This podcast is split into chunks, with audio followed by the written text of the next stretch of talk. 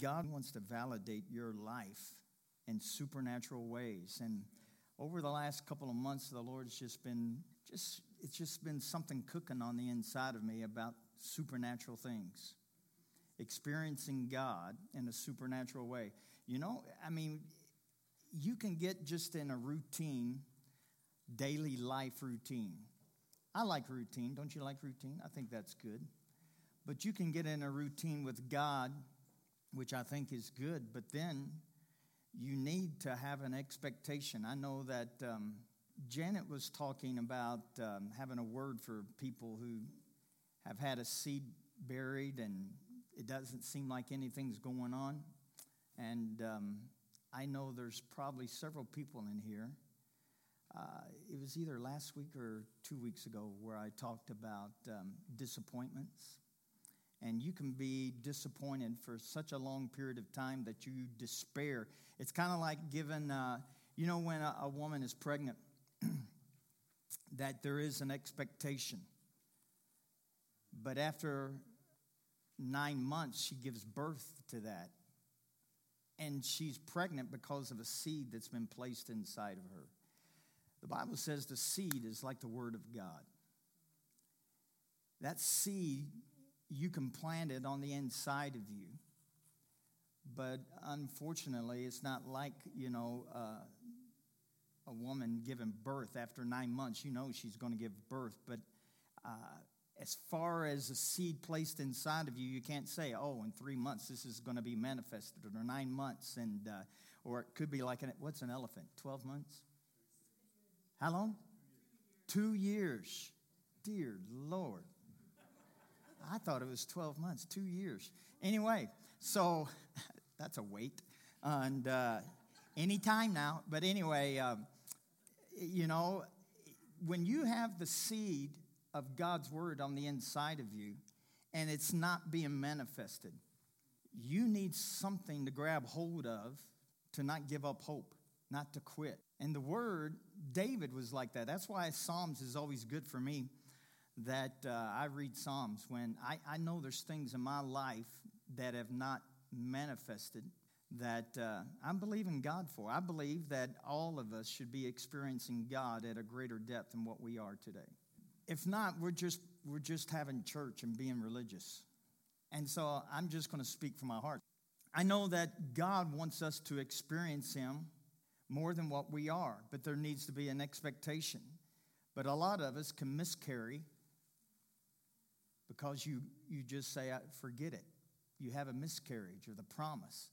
And God never does give miscarriages, He does not because he says this that all of the promises are yes and or so be it. A Word amen is not just a religious word, it means what you said, I believe for it to come to pass, so be it unto me according to what you said.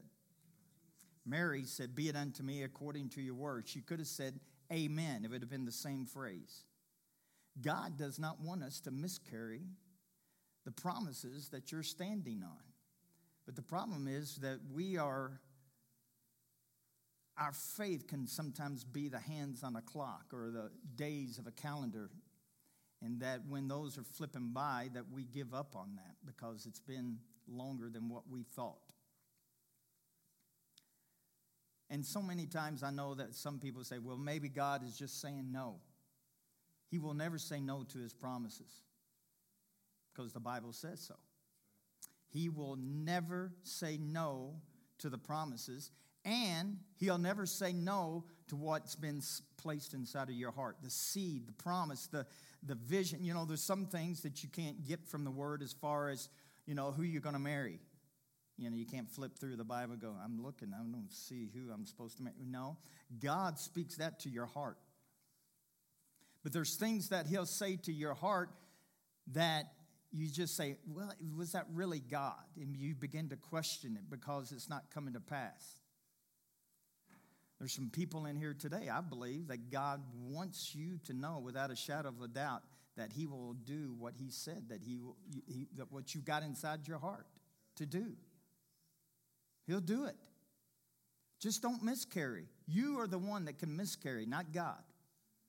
You can miscarry the promise. You can miscarry what you, you feel like, man, I just don't know about this. And so part of this is today is I'm going to talk to you a little bit about wisdom.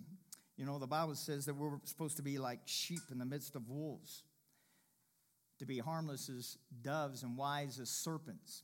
When I was being raised, my brother in law, he was a, a snake. Um, there's a term for it, a Latin term. Nobody in here is a snake person, obviously, but we're not either. For those who are visiting, we're not going to bring snakes out, just so you know. Although that may liven a few of you up. But anyway, uh, I, I'm not afraid of snakes because I was raised with knowledge and he taught me how to catch them, which ones are poisonous, what they can do to you, what they can't do to you. You know, most people, are, uh, you know, they think if a snake bites you, it's, I've been bit by snakes, not poisonous ones, but uh, I've been stung by a wasp, and it's much more painful than a snake bite. But uh, anyway, harmless as, as snakes. And the reason, snakes are very subtle. They are very subtle and uh, they can hide and just, and be, they're so quiet and still. And, you know, snakes are deaf. There was a, a, a storage room back in the back, and uh, it had a big garage door and it was concrete floor, and it was just storage back there. And uh, actually, it was also my office. And uh, thank God I'm not there anymore. But um, in the we had a lady who cleaned the church, and she called up Melody one time and said uh, that she found a snake skin in the back and in the warehouse part and so, yeah, I went and checked out everything to make sure because I just, I just, I just could see because that's also where we had children's church back there. Yeah, I mean, I, you got the picture. I just thought, oh Jesus, I can see it now. Headlines in Pueblo Chieftain, you know, snake inside a church scares children. Teacher passes out. But anyway, so uh, I went back there and I tore that place apart. I couldn't find a snake at all, but uh, you know, it was about three and a half foot long snake skin, which um, is pretty good sized snake. But um, so that spring, that was in the fall, that spring, uh, my wife is in the back and she was going to raise the garage door and she saw a snake. You know how there's a metal lip on it? And she saw a snake raise its head. And so she calls me and she screams, of course, but I think I heard her from Pueblo West, so I was wondering what was going on. So she calls me and says, she whispers, Mike, there's a snake in the church. And I couldn't hear, understand her. I said, What? I can't hear you. She goes, I'm whispering because there's a snake. I said, Melody, if you said there's a snake in the church, I said, snakes are deaf. You don't have to just talk to me. She goes, Well, there's a snake in the church. I said, okay, what, what kind, what color is it and everything? I said, okay, it's not poisonous. She said it was a reddish color, so it was what we call a coach whip or a red racer, which they are super fast. And, uh, but he just came out of hibernation, which meant he was like molasses. The problem was there's a crack in the, uh, the foundation, and he hibernated down in there inside the church. So he slept in the church the whole year. And uh, my point is, he was so subtle, nobody knew. Nobody knew. The Bible says we're supposed to be harmless as doves and wise as serpents. Wise. He, he was with them. He would have froze to death. Snakes, you know, they, they are the outside temperature, the reptiles. So whatever, if it's, that's why they don't come out when it's 40 degrees or even under 60 degrees. You will not find a snake. You know, people think, oh, there's a snake. I thought, no, it's too cold for snakes. But um, anyway, so I went to the church and I and I called him, and uh, he. Uh, this is just a funny part of the story. I put him in this Tupperware thing, and uh, he was just so molasses. But you know, I put him in there, and so I went to. Uh, I don't even know if I should say this because most people think, "Why didn't you kill it?" I went and I bought a mouse. Uh, well, a white. They eat mice, just so you know. That's why we don't kill snakes on our property. Bull snakes, they eat rodents and everything. They're, they're my friend. So I bought this little mouse, and no, I didn't buy it for it to be a pet. or to be the snake's friend. I bought it because I knew he just came out of hibernation and he was starving, so I put it in there for him to eat. And so, anyway, then I got him a little cup of water later on that day. And by this time, he was alive and well. And so I bent down to put this, the water in there, and that dude, he, sw- he struck me, and, but he didn't have enough coil. They can only go as far as their coil, just so you know. You know, so he struck my face so quick. I jerked my head back, but I he, racers are the, one of the fastest snakes on the planet. So anyway, he struck at my face, my face, and I jerked back, and he was. Uh, by the time I jerked back, he was already back going. Because I could see all of this. It was like slow motion. My, my peripheral vision saw it. Like he struck at me and went back, and then I jerked away. He didn't bite me. But anyway, so I took him, but I didn't kill him. And I don't have him in my house. He's probably in your backyard right now hibernating. You're welcome. Anyway, I said all of that. Subtle. Snakes are subtle. And uh, if you have knowledge of them, it, it causes, like my wife is as not as fearful. When we first got married, she found a snake and um, she, she chopped it up into a million pieces with her hoe. And I said, What kind is it? She goes, I don't know, but it's dead now. And so I could not even, I, there was not one inch of snake that I, I couldn't even identify it. And I thought, I can't even tell that it's a snake. It looked like you put it in a blender or whatever. but, um, but she's not like that now. She sees a bull snake, she won't kill it, you know, because she knows we have gophers on our property. We live in Pueblo West, and so they will eat gophers. I hate gophers worse than I do snakes. You may be vice versa. Snakes.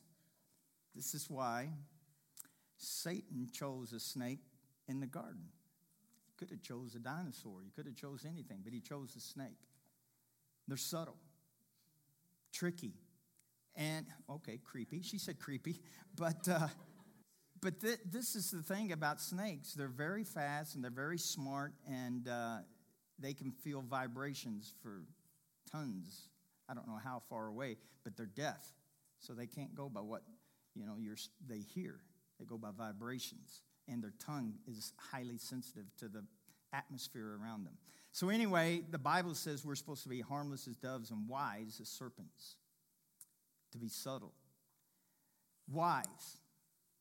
I feel like there's people in here today, so I thought, what am I going to speak on today? Because I wasn't studied this week. I was really, actually, I'm going to be teaching up at Charis this week. And so I was actually studying what I was going to be teaching at Charis, the Bible school this week. And so I wasn't even planning on speaking today. But this is the thing that I felt like the Lord put in my heart that there, God wants all of us to start leaning more on Him when it comes to wisdom. Now, I know you know this, but this, you know what the great thing is? Melly and I were talking about this. You can have knowledge of the Word of God and it not be real to you until you have revelation of that knowledge. For example, I think it was 1981 that I started learning about that God wants you healed, that God wants you well. It's the will of God for you to be healed. God never puts sickness on anybody. It's the will of God for you to be healed, period. I knew that in 1980 and there's I've, I've had um, some revelation of that that came and it seemed like it left i don't know how to explain it but i have knowledge. My point is i've had knowledge since 1980 so that's 42 years of knowledge uh, and studying hearing messages about healing. And so you would think after 42 years of hearing that that you would be 100% walking in health and healing and I still believe it's the will of God not only to believe for healing, but I believe it's possible to never get sick. And if you don't believe that, well, you can catch every flu, every bug you want to, and it will come knocking on your door. But the thing is, is that even though I had knowledge of that since 1980, it wasn't until I got revelation of the knowledge that I could grab hold of it and know without a shadow of a doubt that it is, healing is going to manifest in my body. So the point is this revelation is a funny thing. It gives life to the knowledge that you know. You, you can, just because you have knowledge doesn't mean that you're going to experience the, the, the knowledge you do know. It has to be a revelation to you, and the only way to get revelation is going to be when you're in fellowship with the Lord Jesus Christ and His Word. Revelation comes through that. So, those are two vital things to have is fellowshipping with God and revelation can come.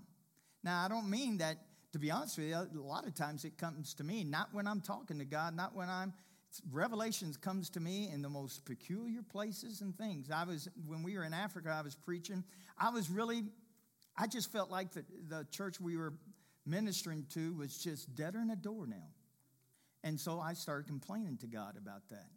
I said man it just seems like i can preach to my heart's content and it's like cricket cricket cricket. And i don't mean i have to hear an amen. I just want to see people breathing that's how I felt like I did. I go, somebody check the pulse of these people, you know. If we dial 911, man, they wouldn't know who to take out because it looks like everybody's dead. But anyway, my point is this. So I was complaining to God about this. And uh, I was shaving Sunday morning, getting ready to go preach again to these dead people. And uh, the Lord, I just was complaining while I was shaving. Like, I don't even know why I'm doing this. Nobody's getting anything out of it. These people, they can't catch fire no matter what. I don't believe you can't get somebody that can catch fire. You just can't, God. So I just feel like I'm, I'm whistling Dixie here in Africa. Left everything behind in America and went to Africa. And I said, for what? I mean, no, nothing's happening here, whatever. It's just like dead people. And the Lord, I remember, He spoke to me. Revelation came to me. He said, obviously, you don't believe in my power. He said, because Elijah had a sacrifice before the 400 prophets of Baal. And he said, Don't put any fire upon the sacrifice. So the sacrifice was dead and there was no fire. And he said, I'm the one who provided the fire. He says, You're looking for people to provide fire. And he says, I'm the fire provider. And I can cause things to burn that are not burnable. You remember he put gallons after gallons, big 50 gallon drums of water upon the sacrifice in the wood. So much water, the Bible says that it put a trough, it filled up the trough around the sacrifice. How many know if you're going to start a fire, you don't say, hey, dump that water on here. That's the last thing you want to do. God had them dump gallon after gallon after gallon of water upon the sacrifice. It was getting ready to be burned. Obviously, God didn't go to Boy Scout school. So all this sacrifice was soaking wet with water around the trough. And what happened? Elijah called out to God, fire came down from heaven. Not only did it burn the sacrifice, it burned the stones, it licked up the water, and there was nothing there but ashes. The fire of God came down. So I got revelation that morning. You're looking at the wrong thing to see fire. You're looking at the wrong thing to see manifested. It's all about looking to God, the author and the finisher of your faith. God wants to do supernatural things today. You know, we, we just think about, oh man, to walk in when the disciples walked, or, you know, there was a great healing revival in the 40s and through, started in the 40s, in the 50s and 60s. Have you ever seen those? Uh, uh, I know there's some people, controversial about Oral Roberts, but the dude, he, he saw miracles.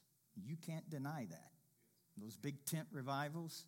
Man, I love going back and seeing that, those old black and white films. And my mom was healed of tuberculosis. We went to a church that didn't believe in miracles, and my mom got healed. It's amazing. It's amazing that God, listen to me, you can't say, well, it's only the people who's going to believe in the power of God that's going to see the power of God. I beg to differ. You can't put God in a box. I heard one testimony this guy was putting, I heard the recording of it. So I know. He was putting down, somebody said, You got to listen to this. So I listened to it. This was back in the 70s or 80s. And uh, so he said, I don't believe that in all of this miracle stuff, miracles have passed away. I don't believe God heals today. And I don't believe, well, he was a minister and he spoke all the time. And all of a sudden, he got some kind of cancer in his throat. And so it messed up his um, speaking ability. And so for a long time, he couldn't speak. But then he started speaking. Uh, he could teach, and it was so, it was horrible. And so I heard this. I like, what did he say?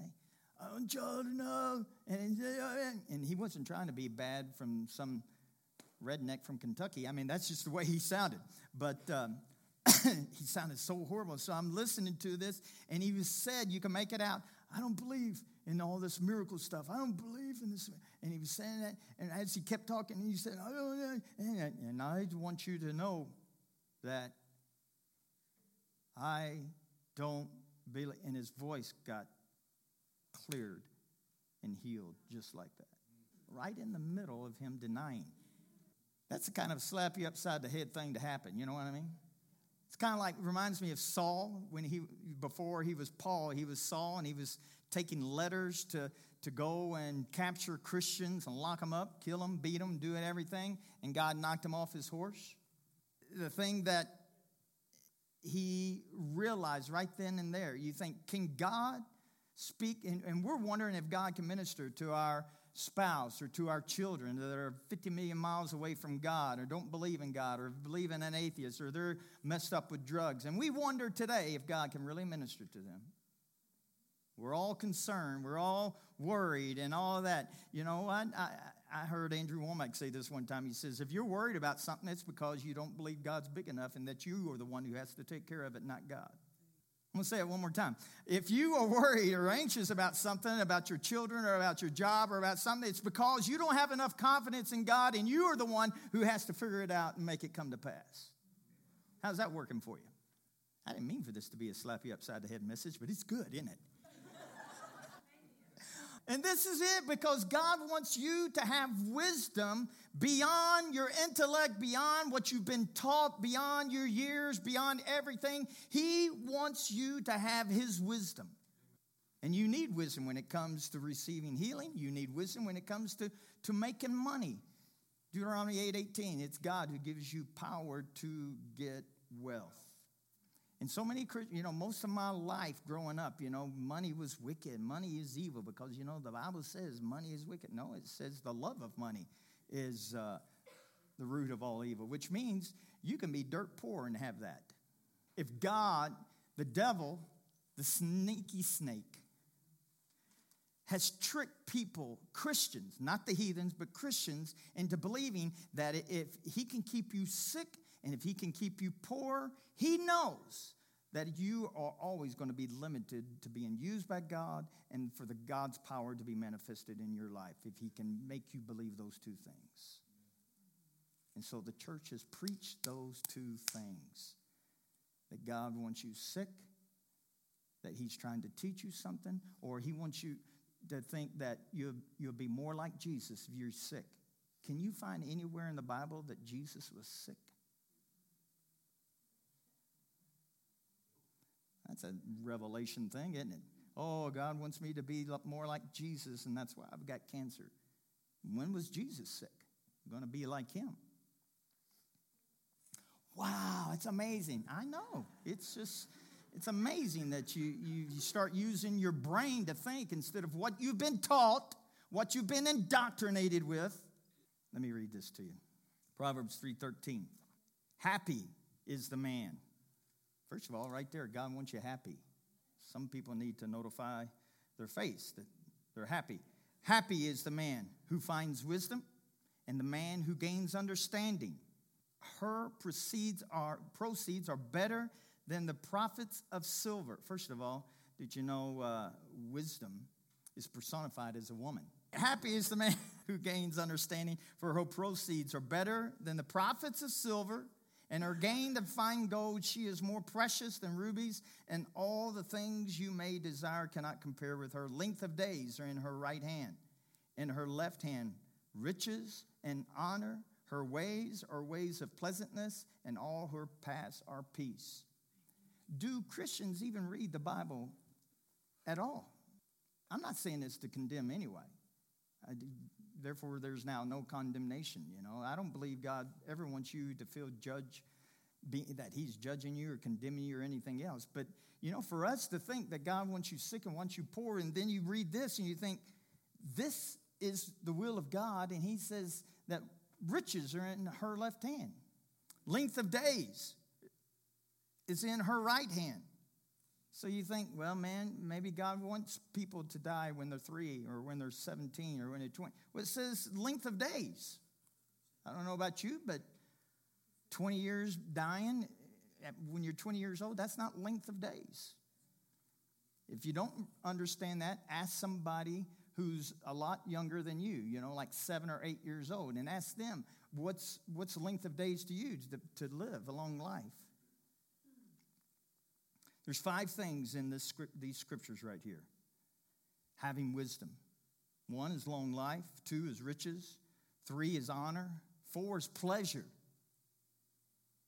and then five is peace. God wants all these five things for every person that's been born again and who believes in the Lord Jesus Christ. I'm going to say it again. These five things long life, riches. You know, people get it seems like they just get something called in their throat. So we'll just say, everybody say riches. riches. Yeah. In case you don't know, that means money. You know, you're not supposed to talk about money in church. At least when I was growing up, you know, you don't want to talk about money because that was wicked. And that's why church people have been broke for so many years. Honor, pleasure, and peace. Proverbs 3:16 says she offers you long life in her right hand and riches, honor in her left hand. Proverbs 4:8 If you prize wisdom, she will make you great. Embrace her and she will honor you. Let me get Ed and Janet. Why don't y'all come up? You can be my illustrators. Stand here. Face her. I want you all to embrace your Janet's wisdom, because she's the woman, where are her hands? The Bible says wisdom, what's in her left hand? Okay, pull up that scripture again, Proverbs 3 13. For her proceeds are better than the profits of silver, her gain than fine gold. She is more precious than rubies. All the things you may desire compare with her. Length of days are in her right hand Length of days are in her right hand, and in her left hand are riches and honor. So, this is you and me. This is wisdom. And when you embrace wisdom, what is wisdom doing unto you? Embracing you with riches, long life, and honor, and everything she is, is wrapped around you and me. My point is this this is not something you have to beg God to do for you and me. I'm going to say it again. This is something that you don't have to beg God to do. This is something that is embraced and wrapped around you. It's this you and I have to have a revelation knowledge of that is happening, and it's the will of God today, tomorrow, your future, and every part of your life. And what will wisdom do for you? It calls Solomon the wisest man on the planet when God imparted wisdom to him. He woke up after a good night's sleep, and all of a sudden, wisdom imparted to him to where he could give specific things and make judgments. When a woman said, Oh, my, my uh, baby, she, she stole my baby, my baby was her baby died. You remember the story? In the middle of the night, she rolled over and smothered her baby. So she took my baby and put it and took the dead baby. And she said, That she stole my baby. No, I didn't. This is my baby. Well, Solomon says, Okay, give me a sword. Sword. Sword. That's a curvature sword. But anyway, give me a sword. Give me a sword and I'm going to cut the baby in half, give you half, and give you half. And the lady says, Oh, no, don't do that, don't do that. And the other lady says, Okay. He says, That's the woman who had, it's her baby. It's the wisdom of God. That was in making a decisive decision. But listen to me.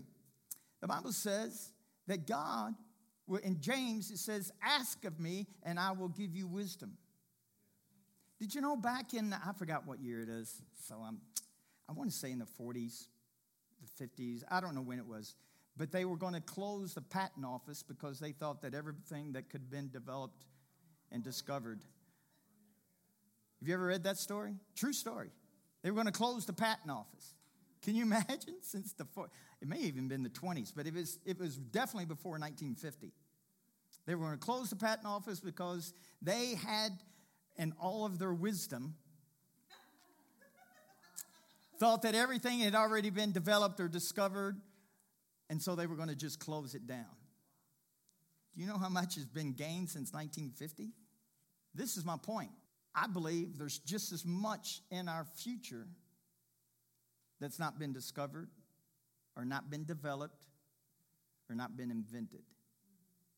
My point is this it only takes one great thing for you to become wealthy. You know, the whiteout that was discovered by uh, or invented by a secretary. She was she probably worked for a boss that could not probably somebody like me dictate no change that. No no that doesn't sound good. You probably somebody like me. Oh well just forget it. But anyway so she designed this she made this white paste instead of you know back in the old days you young people don't know this, but um, there used to be a thing called typewriters. And then I learned on a manual typewriter. How many remember a manual typewriter? I mean, that's when you had to push the key down about two or three inches. The next year we got electric typewriters, and we just thought like, heaven came down. I can type 60 words a minute, man. I'm pretty smoking. But anyway, uh, when it those old-fashioned typewriters, you would have to pull it out, erase it, you know, get it lined back up and everything. So she invented whiteout. She became a multimillionaire because of whiteout. My point is this some of you are struggling financially. Maybe, just maybe, there's an invention or an idea inside of you waiting to be manifested. If you don't believe that, you don't have to worry about it. It won't happen. But if there's just something stirring up inside of you, that there's more. Listen to me. There is more spiritually for you to see. There is more of Jesus for you to see. But there's also more in the natural realm that God wants done. I believe it. There's things being invented all the time. You know, like, you know, the, the problem with uh, electric cars, you may be anti electric car. That's all right. You know, don't throw me under the bus because I'm not. But uh, don't get me wrong, I want a three quarter ton diesel pickup that will pull the, this church. But anyway, um, my point is, you know, electric vehicles, there, there are probably here to stay.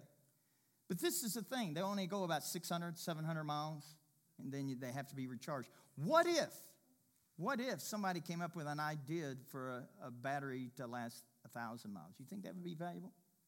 It will happen. Somebody will, that will happen batteries that will last for a thousand miles. That's just one thing. I just was thinking of things like that. Things are going to keep changing. Things are going to keep being developed. Things are going to keep being invented. I believe God wants that to happen through his people. You just got to be brave enough to say, God, give me wisdom for that. How can I do this? If you can come up with something that will help society to do their job easier or to be a blessing to them in some way or shape or form, you can take it to the bank. You don't have to worry about advertising it that much. You know?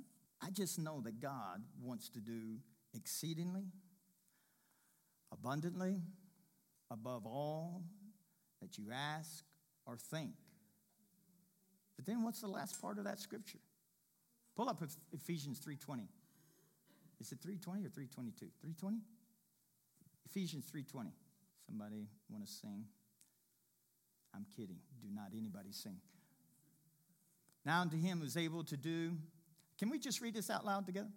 Now to him who is able to do exceedingly abundantly above all that we ask or think according to the power that Where is the power? Where is the power? I said, Where is the power? You have to believe that. There is power, there, there is more power inside of you than in a nuclear bomb. Why? Because it's God. You think God's more powerful than a nuclear bomb? He has so much knowledge that's not even being tapped yet. He has so much wisdom that's not being asked for. Why? Because we're just doing our routine with God day in and day out, not realizing that He's put stuff on the inside of you that could change your world, your community, your state, your nation, and even the world. Let's stand. Hallelujah. James chapter 1, it says, If anybody lacks wisdom, let him ask. Let him ask. But this is the thing he says. He says, Don't ask thinking that it's, well, I may get it, I may not. He says, Don't be like a double minded. Don't think that you're, well, I may get it, I may not, you know, maybe I've not been good enough, maybe, maybe, maybe, maybe. No, you need to ask knowing that if you ask for it, you got it. You will get it and that you've got it. You know, it's kind of like salvation. If you say, Lord, I'm, I'm just believing to be saved, you know, you remember when you got saved? I mean, did you have to beg God? Did you know before the 1500s? It was widely known in history that uh, people begged God to get saved. Days, weeks, months, crying on the altar for them to get saved. So in the 1500s, you know, Martin Luther started teaching that faith, uh, faith is a real thing and that we are saved by faith. It's just you believe it, you ask for it, and you get it. Then, so it didn't start happening right away, but then for hundreds of years, that became the normal teaching hundreds of years. Till now, by the year 2,500 years later, nobody, to my knowledge, in any denomination begs God to get saved. Why? Because of the teaching, the knowledge, the wisdom that has been imparted and manifested to the church that now everybody gets saved instantaneously. I just wonder, listen to me, I just wonder if healing would have been taught 1500 years ago the same way salvation was taught. I wonder after 500 years of teaching of healing where we would be at today. Ow! Chicken chow mein. I just wonder. But no, we've had the opposite. We've had hundreds of years of teaching that God wants you poor God may be teaching you something in this sickness, or, you know, we just don't know what the will of God is. Yes, we do know what the will of God is. Peter says it's the will of God that none should perish. The Bible says that himself took our infirmities. 2 Peter 2.24 says, by his stripes you were healed. It goes on and on and on and on. But I think the church is in the same mentality when it comes to money.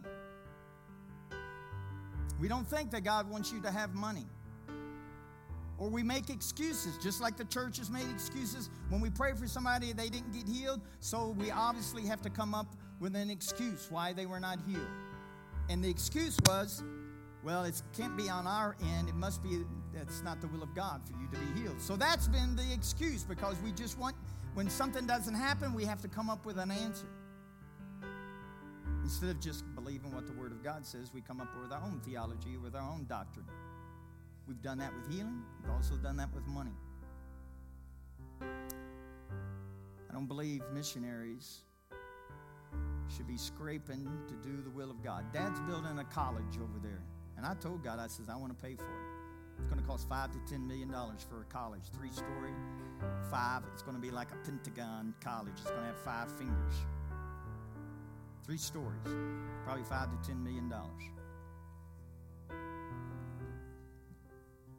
Angels aren't going to come from heaven to build that. It's going to take laborers, it's going to take products and substance purchased to build that. My opinion is it should be an easy thing. Come on now.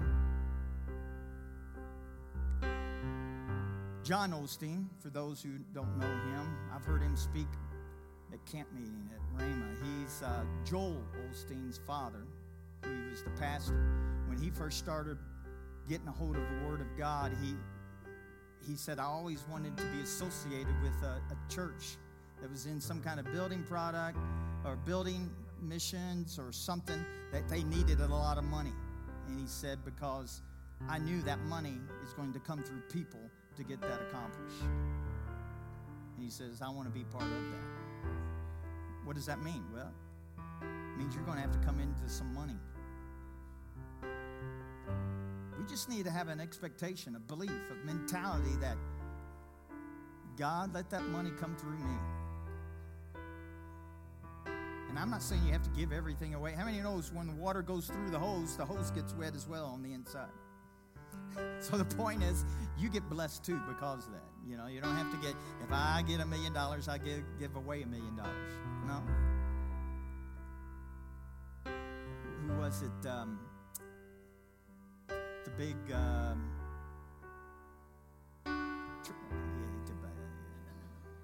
somebody read my mind. Um, no, the, the, the, not tractors, but the bulldozers. Who's the guy who? No. Caterpillar. The guy who started Caterpillar. He was a believer. Don't quote me on this. I believe it was Caterpillar. Now I'm questioning myself. But Caterpillar, you know, it's a multi, multi, probably billion dollar industry or whatever. He started giving away 9% and living on 10%. You know, he was a believer, and he, so he first started giving 10%, but he got so wealthy, he started giving 20%, started giving 30%, started giving 40 How many know you can live off a billion dollars 10%? Checking, testing, one, two, one, two. You can live, somebody goes, oh, I can't live off 10%. Well, if you make, you know, $100 million, you can live off 10%. Give away 90%. I don't know, but I just think that's a God cool thing idea to do. Are you hearing me? But God's just waiting for people just to have that kind of mentality, to have that kind of revelation, for that to be manifested, to show the world the goodness of God. The goodness of God has not been on display through the church as a whole. God wants His goodness to be on display, and who wants to be a person to say, Do it through me? When it comes to healing, playing, praying, laying hands on the sick and then recovering, the goodness of God to be in display, people will go, man, that was, and then you can just say, that's the goodness of God. I had nothing to do with that. Millions of dollars start flowing through your hands, man, that's the goodness of God. I believe Pueblo is a perfect place for that to happen. Pueblo is a place for that to happen, for the goodness of God to be so miraculously. People will say, That's happening in Pueblo? That God forsaken city, that city that used to be called Pew Town, that city that has high crime, that city that has this, that city that has drugs, that city where nothing good, can anything good come out of Pueblo? They said that about Jesus. Can anything good come out of Nazareth? Same thing. I thought God would qualify. Just call us Nazareth 102. We'll be Nazareth. Can anything good come out of Pueblo? God is just waiting for somebody to manifest His goodness, to believe that. Father, we just thank you. Thank you. We thank you in advance for the goodness of God. Surely goodness and mercy follows Pueblo all the days of her life. Father, we just thank you for just stirring up our hearts, stirring up our mentality to think differently. Thank you for the wisdom of God. We ask for it in an abundant way, God. We don't even know how or what to ask for, so we ask for wisdom. Wisdom for our life to be directed. Uh, you said our steps ordered by the Lord. You said, whatever we put our hand to shall prosper. God, we don't know what to put our hand to, so we ask for wisdom for our hand to be placed towards something, for it to prosper by the mighty hand of Almighty God. May your people prosper. May they be in health, as John prayed. But he said, even as your soul prospers. May our souls start to prosper. May we see and have a different perspective in these two areas of healing, of prosperity, uh, uh, of what you want done. The goodness of God, may it be mightily advertised in our city through our lives. In Jesus' name we pray. Amen. Amen.